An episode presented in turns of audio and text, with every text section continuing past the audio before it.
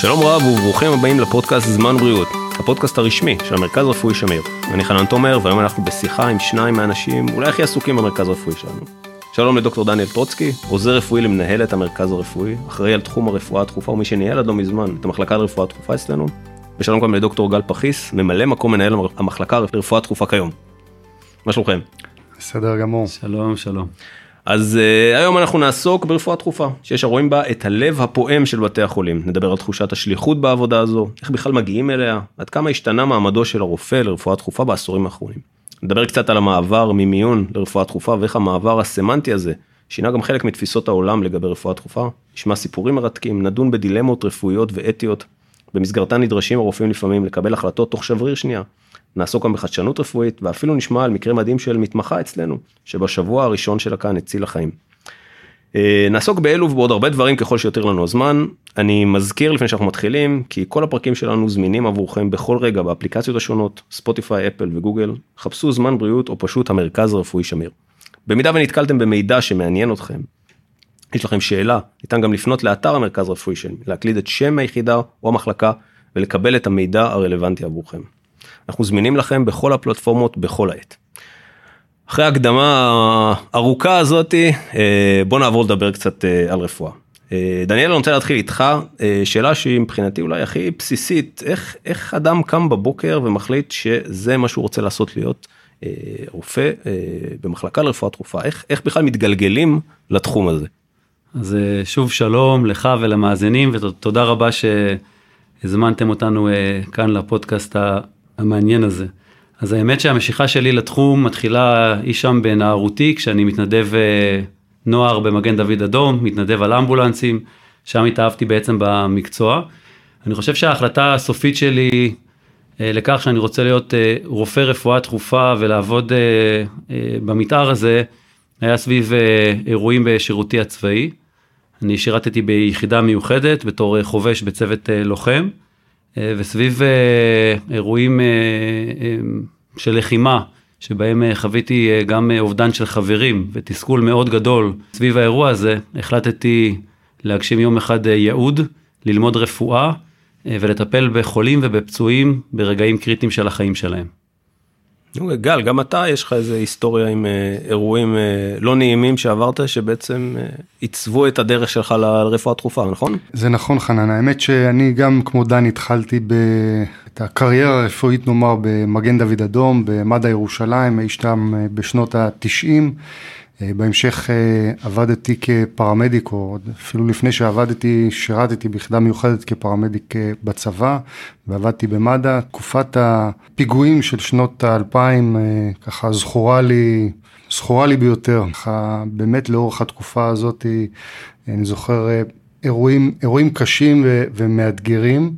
אירוע אחד במיוחד ככה, אני זוכר אותו, אירוע בשנת 2003, הפיגוע ברחוב הלל, שם נהרג, נהרגו מספר אה, אנשים, ביניהם אה, דוקטור דוד אפלבאום אה, ובתו נאוה. דוקטור אפלבאום היה אז מנהל המחלקה לרפואה דחופה בבית החולים שערי צדק. אני חושב שלאורך כל התקופה הזאת הלכה והתגבשה בי ההחלטה שזה מה שאני רוצה לעשות בחיים, לעסוק ברפואה דחופה ובאמת להיות רופא. זאת אומרת הדרך לרפואה דחופה היא בעצם אה, מפגש שלכם עם כל מיני מקרים כאלה לא נעימים. זאת אומרת, זה לא שאתה קם בבוקר ומחליט יום אחד אני רוצה להיות רופא אתה בעצם מתגלגל איזה דרך איזה שהם אה, מפגשים עם כל מיני סיטואציות כאלה ש, שקורות נכון עד כמה באמת אם אתה עכשיו מסתכל מפרספקטיבה של אתה יודע 20 שנה אה, קדימה. כמה אתה מרגיש שאתה ממלא את היעד שלך, עד כמה אתה אה, חושב שאתה הגשמת את הדבר הזה שלמענו בעצם החלטת לעבור לרפואת דחופה, ואולי אני אשאל את זה אחרת אם עכשיו יושב איזה מתמחה ומאזין לכם, ושואל את עצמו עד כמה הוא יכול להיות בטוח שמשהו מדמיין עכשיו באמת יקרה עוד 20 שנה, מה, מהניסיון שלכם בעצם. כן, האמת שזה, אני מרגיש אה, באמת שלמות, אני חושב שיש לי את העבודה הטובה ביותר אה, שיש. אני חושב שאנחנו בתקופה מדהימה בהיבט של הרפואה הדחופה, ואם אה, אני מסתכל אחורה ואומר האם הגשמתי את מה שרציתי ואת מה שכיוונתי אליו, אז התשובה היא כן. יש עוד הרבה יעדים והרבה דברים שאליהם אני שואף אה, ורוצה להגיע, אבל אה, בהחלט תחושת סיפוק עצומה, אנחנו נמצאים באמת ב, ברנסאנס של הרפואה הדחופה, ו, והתקופה הזו היא תקופה מדהימה, אני בהחלט שלם. דניאל, גם אתה בתחושה הזאתי. אה, לחלוטין כן, אני אגיד שהמבחן אה, שלי בעצם הוא אה, בסופו של דבר שאני כל, קם כל בוקר עם חיוך ותשוקה עצומה ומחכה רק להגיע למחלקה לפגוש את האנשים ואת המטופלים ואת האתגר שבה, שבאתר שלנו. אולי גם אני אגיד שגם גל וגם אני אנשים, גם של אנשים וגם של תהליכים, ומחלקה לרפואה דחופה כמחלקה מאוד משמעותית בבית החולים. היא מקום שמאפשר לנו להגשים אה, הובלת אה, תהליכים ועבודה עם אנשים. ופה זה גם המקום אה, להביע את הערכתנו הרבה גם להנהלת בית החולים, אבל בעיקר לצוות שלנו, של המחלקה לרפואה דחופה, מכל הסקטורים, רפואי, סיעודי, פארה רפואי, משק, פשוט מחמם את הלב ומרגש כל יום מחדש להגיע לעבוד עם אנשים שבאים במסירות ומקצועיות רבה כל כך. אז דיברת על סיפוק, אני רוצה לשאול שאלה שהיא קצת אה, מוזרה ואני אשאל בכל זאת מה עושה רופא לרפואה דחופה אתה יודע אה, מישהו פעם אמר לי שהבעיה הכי קשה שלו זה שהוא לא יודע להסביר לאמא שלו מה הוא עושה רופא שעובד ברפואה דחופה כי זה לכאורה משהו מתעסק בהמון אה, דיסציפלינות המון תחומים אולי באמת אפשר להסביר או לספר בקצרה מהי בדיוק רפואה דחופה ומה זה בדיוק הדבר הזה שאתם עושים שם. אז כן, קודם כל תמיד מתבלבלים, גם אצלנו במשפחה, בין רפואה דחופה לבין טיפול נמרץ או טראומה. ולא משנה כמה אנחנו מסבירים זה פוגש אותנו שוב ושוב, וזה בסדר. רפואה דחופה זה מקצוע שהוא יחסית מודרני, אם מסתכלים על uh, כלל המקצועות או תתי ההתמחויות ברפואה, זה מקצוע שבעצם מתייחס לכל הספקטרום של המצבים הדחופים. לכל מצב ברפואה יש מצב דחוף בעצם, בכל התחומים. וככה בעצם אנחנו מתמחים ולומדים ומטפלים במצבים אורתופדיים דחופים, כירורגיים דחופים, אה, רפואיים דחופים, אורולוגים, נורולוגים וכן הלאה וכן הלאה. צריך להיות עם ידע נרחב על כל התחומים האלה, זה, זה תחומי התמחות כאילו שונים. בהחלט, אז יש אה, אה, טווח מאוד רחב של מצבים שצריך להכיר בספקטרום אה, הדחוף. בפועל זה אומר שצריך לדעת לטפל גם בפצוע שנפל מגובה לצורך העניין, גם לגבס שבר או להחזיר פריקה, לטפל בסיבוך של סכרת, באירוע לבבי, בילדים, מבוגרים ועוד. אז בעצם אה, אה, זה מקצוע מאוד רחב והוליסטי. אוקיי, גל, מה, מה צריך, מה צריך uh, כדי להיות רופא מיון? עד כמה הדרישה להיות רופא במיון שונה מדרישות שיש לרופא אחר? כמו שדניאל אמר, יש פה מגוון תחומים uh, שונים לחלוטין. ואני חושב שזה שונה, אבל דומה. כלומר, בסוף, בסוף, בסוף, מה שאנחנו רוצים מאותם uh, מתמחים, מאותם רופאים uh, בכירים שעובדים אצלנו, זה קודם כל להיות בני אדם. להיות uh, uh, אנשים שהם uh, רגישים ואמפתיים uh, למטופלים, לתת שירות טוב. זה, זה הבסיס לכל uh, דבר שיש. מעבר לכך, רופא רפואה דחופה צריך להיות uh, מישהו שיש לו רצון עז ותשוקה בעצם למקצוע הזה, זה משהו שצריך להגיע עם שליחות גדולה. יש הרבה מאוד אתגרים אני מניח שהרוב יודעים אה, כמה קשה לעבוד אה, במחלקה לרפואה דחופה וכמה עמוס לעיתים יכול להיות שם. זה משהו שמישהו צריך לרצות מאוד. אז אני אומר, קודם כל בן אדם, אחרי זה את שאר הדברים אפשר בהחלט להשלים. לא, אני מסתכל על שניכם, אני רואה פשן, אני חושב. אם אמרתם שאתם קמים בבוקר בתחושת אה, שליחות ומחכים להגיע בבוקר לעבודה, אז אני חושב שזה חלק בלתי נפרד מה, מהתפקיד. ללא ספק. מה, מה השתנה אולי במעבר ממיון לרפואה דחופה? הרי עד לפני כמה שנים קראו למחלקות האלה מחלקות uh, מיון, ועכשיו זה רפואה דחופה. מה, מה השינוי הזה הביא מבחינה מקצועית? Uh, אני יודע שיש, הביקוש עלה לעבודה, אבל מה חוץ מזה מבחינה מקצועית? זה בהחלט נכון שהביקוש עלה, יש לנו רשימת המתנה ובאמת uh, התברכנו בכך שאנחנו יכולים לבחור את המתמחים הטובים ביותר לעבודה במלר"ד. אבל השינוי הזה הוא בעצם אה, שינוי לא רק של אותו שם אה, סמנטי בין מיון למחלקה לרפואה דחופה, אלא איזשהו קונספט. רוב המחלקות אה, עד היום, או המיונים, עבדו בצורה של מיון מופרד. זה אומר שאתה מגיע, ואו שאתה הולך למיון אורתופדי, או לכירורגי או לפנימי, ובעצם מקבל את השירות מאותה דיסציפלינה שאליה נותבת בהתחלה. ואנחנו היום עושים את המעבר, או בתהליכי מעבר למלר"ד שנקרא מלר"ד אחוד הוליסטי, כך שהתפיסה בעצם היא לטפל במטופל על ידי רופא רפואה דחופה שיהיה אותו case manager, אותו מנהל מקרה, וייתן את המענה לכל הבעיות, לכל הצרכים שלו, שוב, כמובן, עם היועצים הרלוונטיים בכל תחום. אבל זה הקונספט או השינוי העיקרי שמביא בחובו עוד הרבה מאוד דברים טובים שאני מניח שניגע בהם בהמשך. דני אולי עוד שאלה בנושא הזה מה בעצם הפך את המחלקות האלה כל כך מבוקשות מה מה השתנה מבחינת ה... לא יודע, המתמחים אולי ה... לא עבר לפני עשור בערך הם לא היו מחלקות כאלה מבוקשות איפה מה השתנה בעשור הזה. אז באמת כי מבחינת העשור אז נציין שב-2011 אמנם אה, התחיל המסלול הישיר לרפואה דחופה שאני וגל הבוגרים של, המסור, של המחזור השני והשלישי אבל uh, המקצוע הזה עוד קם uh, הרבה לפני כן על ידי חלוצי התחום בישראל. לנו כדור הצעיר יש הרבה הוקרת תודה והערכה לכל אותם רופאים בכירים שהקימו והעמידו את המקצוע הזה. וכמו שגל אמר מקודם, זה אומנם מתאר מאוד שוחק ומאוד אינטנסיבי, אבל הוא פשוט מתגמל. זה מקצוע שהוא מקצוע שאתה מצליח לגעת באנשים, לעשות רפואה uh, עם רפואה טהורה אפילו אפשר אולי להגיד, בלי הרבה בירוקרטיות ועומסים מסביב, מאוד דינמית, מחולה לחולה, מסוגל לעשות השפעה מאוד גדולה בהחלטות שאתה מקבל, ואין כמו ללכת הביתה אחרי אה, הצלחה גדולה עם תחושת הסיפוק אה, שעשית משהו משמעותי באותו היום. אבל הוא מתגמל באותה מידה שהוא שוחק, כמו שהוא מתגמל יותר אולי ממקצועות רפואה אחרים, הוא גם שוחק באותה מידה גם יותר, לא? זאת אומרת, זה לא בהכרח מושך נכון. מתמחים אה, לבוא ולהגיע למקומות האלה כי יש בהם איזה אלמנט מאוד אה, נכון אבל זה הזמן שריקה. להגיד כמה דברים שבעצם אה, אנחנו עובדים בצורה קצת שונה משאר המקצועות בבית החולים קצת פחות שעות משאר העמיתים שלנו בגלל אותה שחיקה וגם בסופו של דבר אנחנו מומחים בתחום ובאתר הזה כי אנחנו לומדים איך לעבוד בסביבה הזו. איך בעצם לעבור ממקרה למקרה איך להתמודד עם הקשיים איך לשמור על עצמנו. בתוך כל העומס תפעולי המקצועי והרגשי הזה ובאמת אה, בזכות כל הדבר הזה יש אה, לא מעט מתמחים היום בישראל שרוצים להתמחות ברפואה דחופה ואנחנו מאוד שמחים על כך. אז בואו נדבר דיברת על אה, עבודה ועל שחיקה ובואו ננסה לפרוט את העבודה שלכם אולי למספרים או לקצת נתונים מעניינים.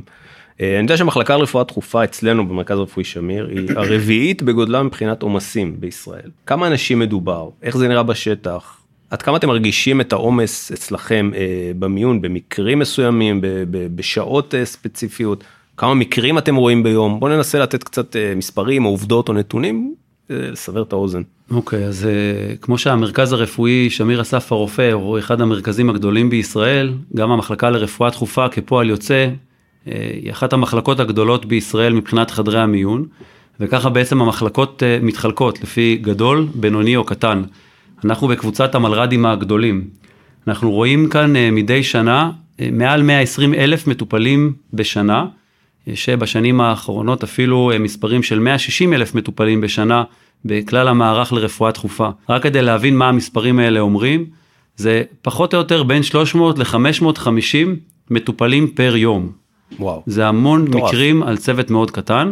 כן, מספרים, אה, מספרים אה, משוגעים, זה דבר שבישראל מקובל במתאר הישראלי, אגב גם בעולם, מלר"דים, שזה הקיצור למחלקות לרפואה דחופה, זה אתר מאוד עמוס, אה, וברגעים מסוימים אנחנו מגיעים לנפח פעילות מאוד גדול של הרבה מטופלים, עם הרבה החלטות לקבל, וזה יכול להיות גם יפה וגם מאתגר בו זמנית. ועד כמה, גל, יש הבדל בין המחלקה אצלנו נניח, מבחינת אופי הטיפול, מבחינת אופי המטופלים, לבין מחלקות אחרות בארץ. מדבר על מלר"דים, אני בטוח שיש הבדלים ביניהם מבחינת נפח העבודה ואופי המטופלים אולי, ואולי גם אופי הטיפולים. נכון, אז תראה, דני נגע בנושא הגודל והנפחים, אז באמת אנחנו בקטגוריות המלר"דים הגדולים שיש בארץ, אבל מעבר לגודל עצמו, מבחינת אופי המטופלים, מלר"ד שמיר, בכלל המרכז הרפואי נמצא גם גיאוגרפית באזור ששם אותו ככה עם מספר אתגרים, אנחנו רואים פה באמת מקרים מאוד מאוד מאוד מגוונים, אנחנו רואים פה גם בעצם מקרים שנוגעים אולי יותר לבעיות עירוניות נקרא לזה, בדברים שגרתיים כמו מנפילות מקורקינט או מחלות אה, אה, רגילות, כלה במקרים שבהם יש לנו הקשות נחשים או מקרים טוקסיקולוגיים שונים בגלל הסביבה שאנחנו נמצאים בה, או אם אנחנו מדברים על כבישים מרובים שנמצאים באזור, או בנייה רבה שמתרחשת, ואז אנחנו רואים או תאונות דרכים, או מקרים של נפילות אה, מגובה או תאונות עבודה, וגם אה, לצערי לא מעט מקרים של אה, פגיעות חודרות, טראומה, כלומר ירי, ודקירות שאנחנו רואים פה במרכז. אז כל הדברים הללו ככה, יחד עם העובדה שאנחנו מרכז גדול ומרכז שהוא גם מרכז referral center, הוא מרכז קולט שלישוני אם אה, אנחנו מדברים בנושא של אה, צנתורי מוח לדוגמה, אנחנו מקבלים מאזורים אחרים בארץ, אז באמת יש לנו מגוון גדול מאוד של פונים. שהגיוון הזה הוא זה שהופך את זה בין היתר למקצוע כזה אולי, לא, אני לא יודע, אטרקטיבי, אני נזהר להשתמש במילה הזאת, זה מקצוע שמושך אליו אנשים אה, רבים, נכון? זאת אומרת, מתעסקים פה במגוון מאוד רחב של תחומים. בהחלט, מתמחים שיעשו את ההכשרה בעצם אצלנו, ייחשפו למגוון גדול מאוד, גם של מטופלים, גם של אבחנות, פציעות, ובאמת אה, יחוו את כל קשת הפעילויות והצרכים שרופא רפואה דחופה אה, נדרש אליו. ובוא נדבר קצת על אה, דילמות, על אתגרים, אתה מדבר פה על מקרים מאוד מגוונים, על עומסים בלתי נתפסים, בטח גם אתם נדרשים בעבודה הזאת לדילמות לא פשוטות. אולי אתה יכול לשתף אותנו במקרים שבהם אתם נדרשים לקבל החלטות בשנייה, עד כמה זה משפיע עליכם כרופאים, כבני אדם. כן, האמת שבכלל מקצוע הרפואה הוא, הוא מלא דילמות, אני חושב שהרפואה הדחופה זה אה, דילמות על סטרואידים. אנחנו אה, באמת נתקלים בדילמות כל יום, כל היום, לעתים במצבים, דיברת על העומס ועל שחיקה, אז אכן אה, למרות כל הדברים הטובים שתיארנו, עדיין רופאי רפואה דחופה בסקר הלאומי האחרון שבוצע בנושא שחיקה, היו במקום הראשון והלא מכובד. אה, מבחינת המקצועות הרפואה שעוברים שחיקה. לא, זה, זה מתבקש, לפי מה שאתם אומרים זה, זה ממש מתבקש. בהחלט, וזה משהו שאנחנו שמים עליו אה, דגש רב ברמה המקומית שלנו וגם פועלים ברמה הלאומית אה, כדי לנסות ולהוביל את השינויים הללו ואת התיקון בעצם לנושא הזה.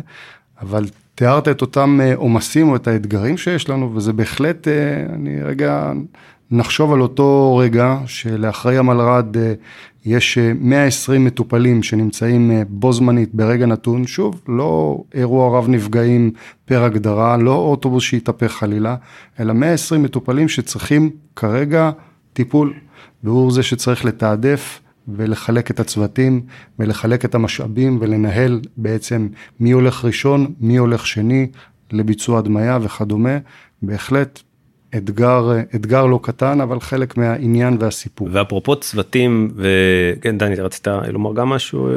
כן, שבעצם ההתעסקות הזה בסדר קדימויות אה, בירור וטיפול זה משהו שכלל המקצועות ברפואה מכירות מהעולם של אירוע רב נפגעים.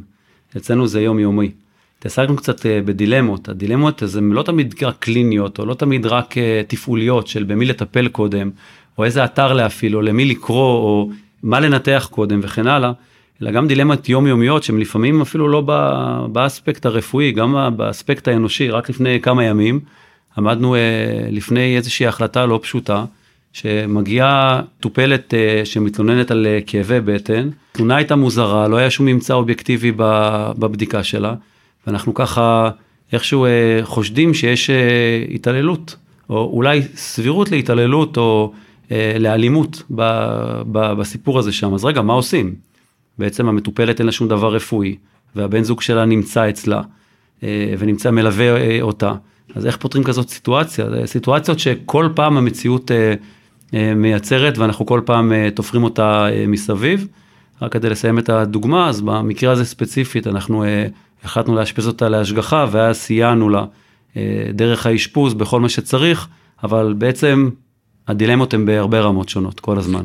רציתי לשאול גם לגבי אה, מקרים, אולי באמת זה, זה המקום בעצם לתת אה, דוגמאות למקרים כאילו קצת יותר, אני לך מקרים שמסתיימים גם ב happy end, אה, מקרים, אה, מה נגיד מאתגרים, אבל כל מיני מקרים שקרו אצלכם ועד כמה באמת בסופו של דבר אתם לוקחים את הדברים האלה הביתה אליכם, שזה באמת אולי שאלה נפרדת, אבל גם על המקרים עצמם, יש מקרים שיכולים לשתף שהם באמת מעניינים.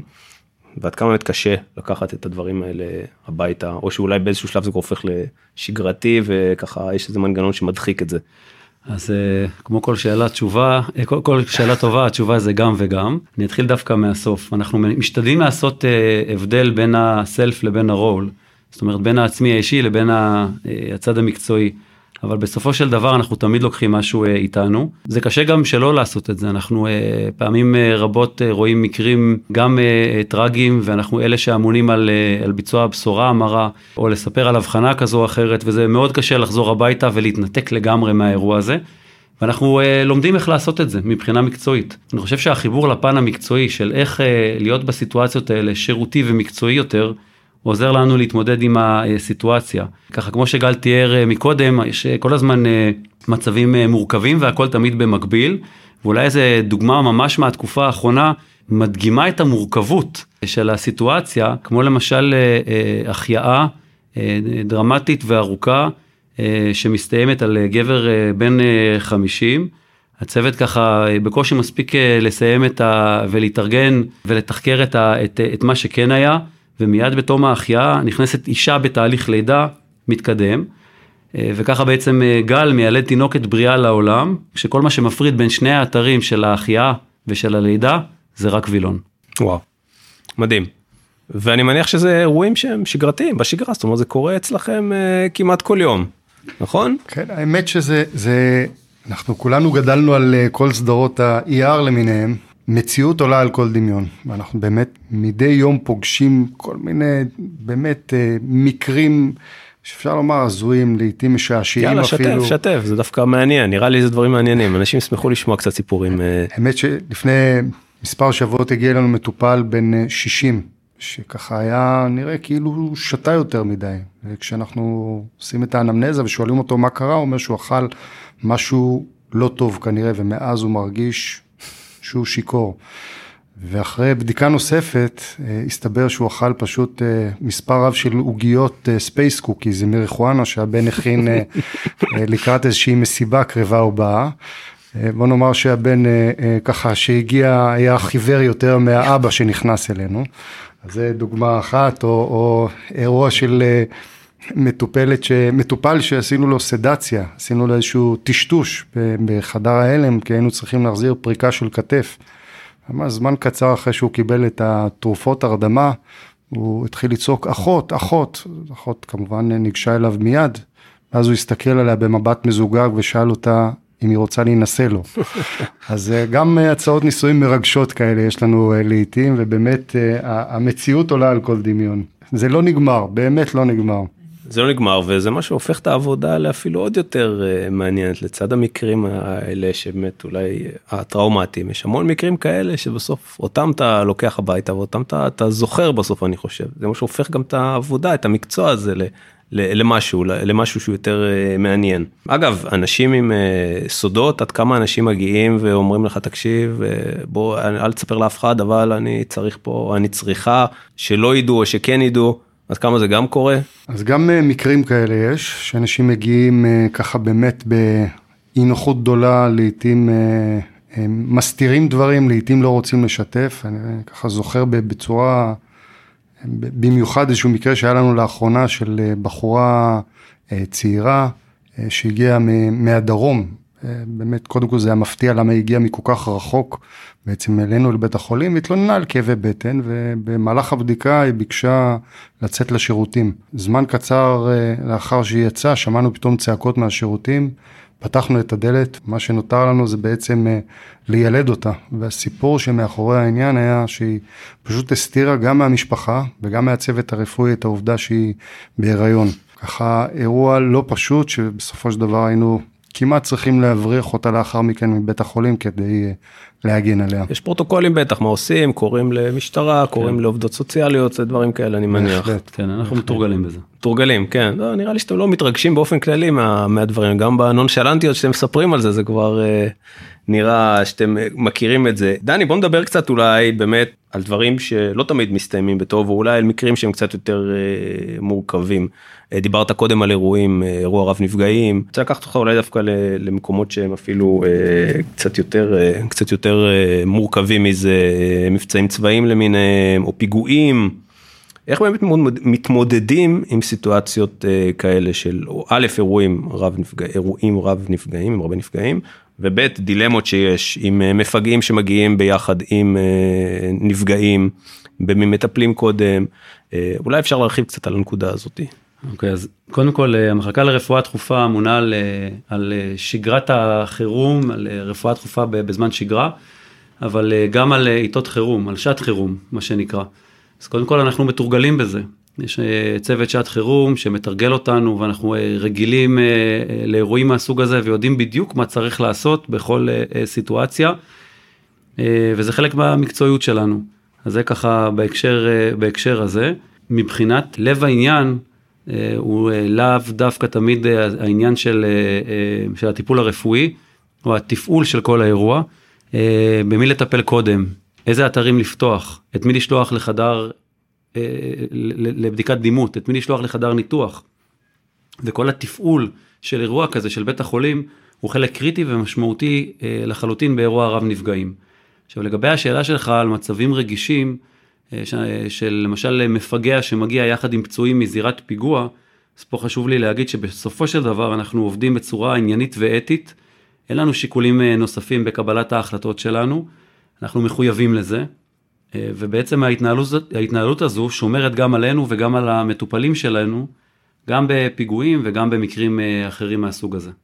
אבל אקח אותך לדיל, לאיזושהי אה, מורכבות מסוימת אה, באמת מתוך אה, סקרנות עכשיו התהפך אוטובוס מגיעים לך פה 30 פצועים בבת אחת החדר mm-hmm. טיפול נמרץ מלא אין לך אתה צריך בשביל להכניס מישהו אתה צריך להוציא מישהו mm-hmm. דילמות כאלה איך איך איך מתמודדים איך פותרים איך עובדים בסיטואציות כאלה. יש לנו בגדול פרוטוקולים לאירועים האלה זה אומר שלמשל מפנים אגף שלם ומכינים אותו לקליטה של של מטופלים. זה קורה בוודאי באירוע רב נפגעים של 30 פצועים שמגיעים בבת אחת.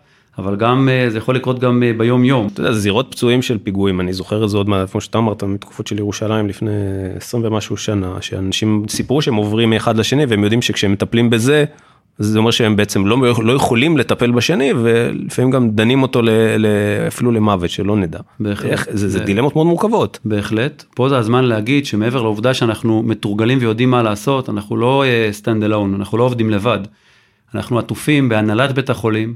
ובכל הקולגות שלנו משאר המערכים, ובמצב של אירוע רב נפגעים גדול שכזה, אז אה, הכירורגים, האורתופדים, המרדימים, כל, כל בית החולים בעצם מתגייס, כל בית החולים מתגייס ונכנס לשיטת תפעול שלנו ובכך בעצם אנחנו עושים את הכי טוב שאפשר. אתם רוצים לספר קצת אולי על אה, מבצעים צבאיים, אה, שומר חומות, אולי אה, צוק איתן פחות, כי פחות זה היה באמת בדרום, הגיעו אלינו בזמנו אני זוכר בצוק איתן, אבל שומר חומות למשל האחרון שהיה ממש פה כן. בפתח הבית שלנו, איך באמת מה היה, ספרו קצת, מי הגיע, מה אופי הטיפולים, אופי המטופלים, עד כמה באמת הרגשתם את הלחץ. אז כמלר"ד גדול בישראל, כל קונפליקט או אירוע של לחימה אנחנו מרגישים אותו כאן. אבל כן אה, חשוב לי להגיד שבמבצע שומר החומות, על רקע העובדה שהיו כאן נפילות של טילים מסביבנו, ועל רקע הפרעות שהיו אה, באזור הגיאוגרפי הקרוב אלינו, אנחנו היינו אחד האתרים הפעילים ביותר אה, בישראל. רק ככה לסבר את האוזן, 72 שעות שבהם אנחנו ראינו כאן כמעט 200 פצועים, אם זה פצועי ירי, אבנים, דקירות, היו כאן חמישה הרוגים. מנפילות של uh, טילים, ובעצם זה שלושה ימים שגל ואני לא עזבנו את שטח המחלקה לרפואה דחופה, והיינו בעצם, עשינו מה שהיינו צריכים לעשות, גם לנהל את כל הטיפול, גם לחדש את, את, את, את המשאבים, לרענן את הצוותים. ולדאוג לדריכות גבוהה לאורך, לאורך ימים רצופים של עשייה קלינית. ואתם מרגישים את הלחץ הלאומי הזה, אני אקרא לו, את הקונפליקט הזה, היהודי-ערבי, גם כשנכנסים אליכם, או אני שואל את זה בזהירות, אבל מצד שני זה כן מעניין אותי, או שברגע שנכנסים למיון אין, אין יהודים, אין ערבים, כולם מטופלים מבחינתנו, מבחינתכם, uh, עד כמה מרגישים את הדילמות האלה, ואני מדבר לא, לא בשעת uh, שגרה, אלא ממש בשעת לחימה, שגם ככה כולם uh, דרוכים סביב הסוגיה הזאת. אני חושב שדני נגע בזה קודם, יש איזשהו דבר שאנחנו חייבים לשמור ואנחנו עושים את זה, ואנחנו נוהגים בצורה מאוד מאוד ברורה, זה לא משנה מי המטופל, בין כמה הוא, מאיזה עדה, מאיזה מגזר, מאיזה מין, אנחנו נותנים בעצם את הטיפול ואת סדר קדימות הטיפול אה, לפי מצבו הרפואי. ככה אנחנו נוהגים. אה, בהיבט של יהודים ערבים אני יכול להגיד לך שהמחלקה לרפואה דחופה בכלל, בית החולים שלנו, אבל אה, בתוך המחלקה שלנו יש יהודים, רופאים ערבים, אה, רופאים, יש באמת, הצוות הוא כל כך כל כך מגוון, אני חושב שזה המיקרו-קוסמוס של החברה הישראלית ויש אה, בהתנהלות שלנו, בעבודת הצוות, יש פה משהו שהוא ייחודי והלוואי והעולם אה, בחוץ היה נראה כמו שהמחלקה שלנו כן. מתנהלת בהיבט של עבודת הצוות וה... ביחד והשותפות הזאת שאנחנו מרגישים ממש כמשפחה. כן, זה נכון. אה, אגב, אה, כל הסיפור הזה, שומר חומות, בכלל, כל התקופה הזאת, תקופת קורונה, לא דיברנו, לא הזכרנו בכוונה, לא רציתי להיכנס לכל העניין של הקורונה, אבל אולי באמת כמה מילים על כל מה שקרה פה באמת בשנתיים האחרונות, איך מתמודדים, איך, איך עושים את ההפרדה, איך, איך מטפלים. פתחנו פה הרי אה, מיון גם ספציפי לקורונה בשלב מסוים. אולי קצת לספר על זה, מה אתם, איך התמודדתם? אז קרו, קרו כל כך הרבה דברים בשנתיים אה, כן, קרו המון. אה, סביב הקורונה, זה שנתיים אה, מלאות מלאות של עשייה.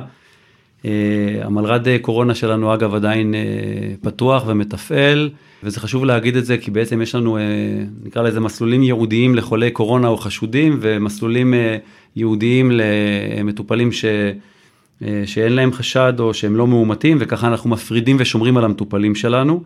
אם אני צריך לתת כותרת לשנתיים האחרונות, אז אני רוצה להגיד שיחד עם אה, הנהלת בית החולים הצלחנו לעשות לימונדה מהלימון הזה שהקורונה, מהלימונים שהקורונה הביאה איתה, כשבעצם תוך כדי תנועה עשינו הרבה פעילות, אם זה רכש אה, של ציוד רפואי, אם זה הקמת אה, קורסים, אם זה אגף נוסף שבנינו, אם זה קליטת צוותים, וכל הדבר הזה קרה בעצם עם איזושהי קריצה ליום שאחרי הקורונה, של איך אנחנו בעצם נשארים חזקים, מקצועיים וטובים יותר, אה, וכך בעצם אה, קרה. אתם רוצים לשתף לגבי קורסים והכשרות אולי שאתם עושים פה לדברים חדשים שעשיתם בשנתיים האלה שאתם בעצם אה, נמצאים פה קצת יותר משנתיים בעצם. כן ככה אולי זה הזמן להגיד שנשמע שמחלקה לרפואה דחופה מתעסקת רק בטיפול במטופלים אבל יש לנו כל כך הרבה משימות נוספות חוץ ממערך מחקר אנחנו אתר מאוד משמעותי ללימוד. פרמדיקים, אזרחיים, צבאיים, סטודנטים לרפואה, סטודנטים לסיעוד, סטודנטים לרפואת חירום ועוד עוברים אצלנו ולומדים אצלנו. אנחנו גם אה, אמונים על הכשרה של רופאים ממחלקות אה, שונות שעוברים דרכנו ודרך סימולציות רפואיות אנחנו אה, מלמדים את הצוות איך לעבוד בצורה נכונה במתאר הייחודי הזה. אחד הקורסים המשמעותיים שפתחנו לפני כבר כמעט שנתיים זה קורס שנקרא קורס Point of Care Ultrasound. זה ביצוע אולטרסאונד בידיים של רופא קלינאי, לא רדיולוג, והאולטרסאונד הזה אה, בעצם יכול אה, להיעשות אה, במגוון של אינדיקציות שונות, אם זה אקו לב, אולטרסאונד ריאות, אולטרסאונד בטן, רקמות רכות, כלי דם ועוד.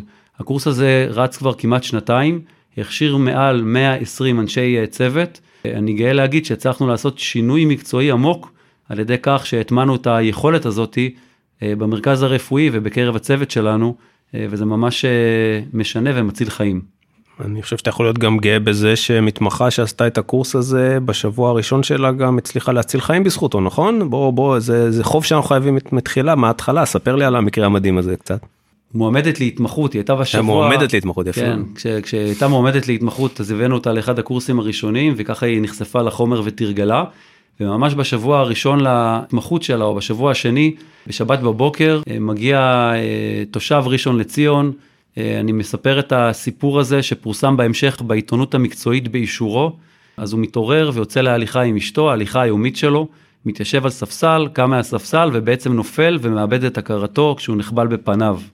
כשהוא מגיע לכאן היא מבינה שהוא לא נראה טוב ויש מספר מדדים קליניים שלא ניכנס אליהם שמצביעים על בעיה שנקראת שוק והיא לוקחת את המטמר, ובעצם בפעם הראשונה או השנייה שהיא משתמשת בו בעזרת המיומנות שהיא רכשה בקורס, היא מאבחנת אה, בעצם אה, מצב שנקרא אה, טמפונדה, שזה בעצם דם במקרה הזה, שכלוא מתחת למעטפת, למעטפת הלב, ובעצם בפחות מחצי שעה היא מבינה מה הבעיה, מזמינה קרדיולוג שמסייע לאבחן את הבעיה בצורה מדויקת, והמטופל נשלח לחדר ניתוח שם בעצם אה, אה, מצילים את אה, חייו מפתולוגיה עם סיכויי תמותה קרובים ל-100% של קרע בשריר הלב.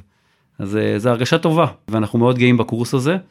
מתכננים קורסים נוספים, גאים בכך שאנחנו לא משפיעים רק על המרכז הרפואי שלנו, אלא ברמה הלאומית אנחנו מכשירים צוותים רבים, גם במתאר של בתי החולים, אבל גם אנשי צוות, מקופות החולים, או ממד"א או מהצבא, ואנחנו מתכוונים להמשיך בכך בכל הכוח. אז אולי לסיכום באמת אנחנו לפני שנסיים את הפרק הזה אולי באמת איזשהו מבט גם לעתיד דיברת על קורסים דיברת על הכשרות יש פה תוכניות רחבות היקף אה, של הבית חולים בכלל לא, לא רק אה, למלר"ד לכל הבית חולים בוא נדבר ספציפית עליכם איפה אתם רואים את המחלקה בשנים הקרובות גם מבחינת הכשרה מבחינת כוח אדם גם מבחינת הלוגיסטיקה המבנים כי אני יודע שיש פה הרבה שינויים מתוכננים. כן, אני חושב שבשביל אה, באמת לתאר את התוכניות שלנו לעשור הקרוב אנחנו צריכים עוד, עוד כמה פוטרסטים בהחלט. אבל אה, אנחנו, אני חושב שהדבר הגדול אה, שעומד על הפרק, או שני דברים גדולים, אחד זה באמת המעבר למלר"ד אחוד, מלר"ד שינוהל אה, ויהיו בו רופאי רפואה דחופה עם סיוע של דיסציפלינות נוספות.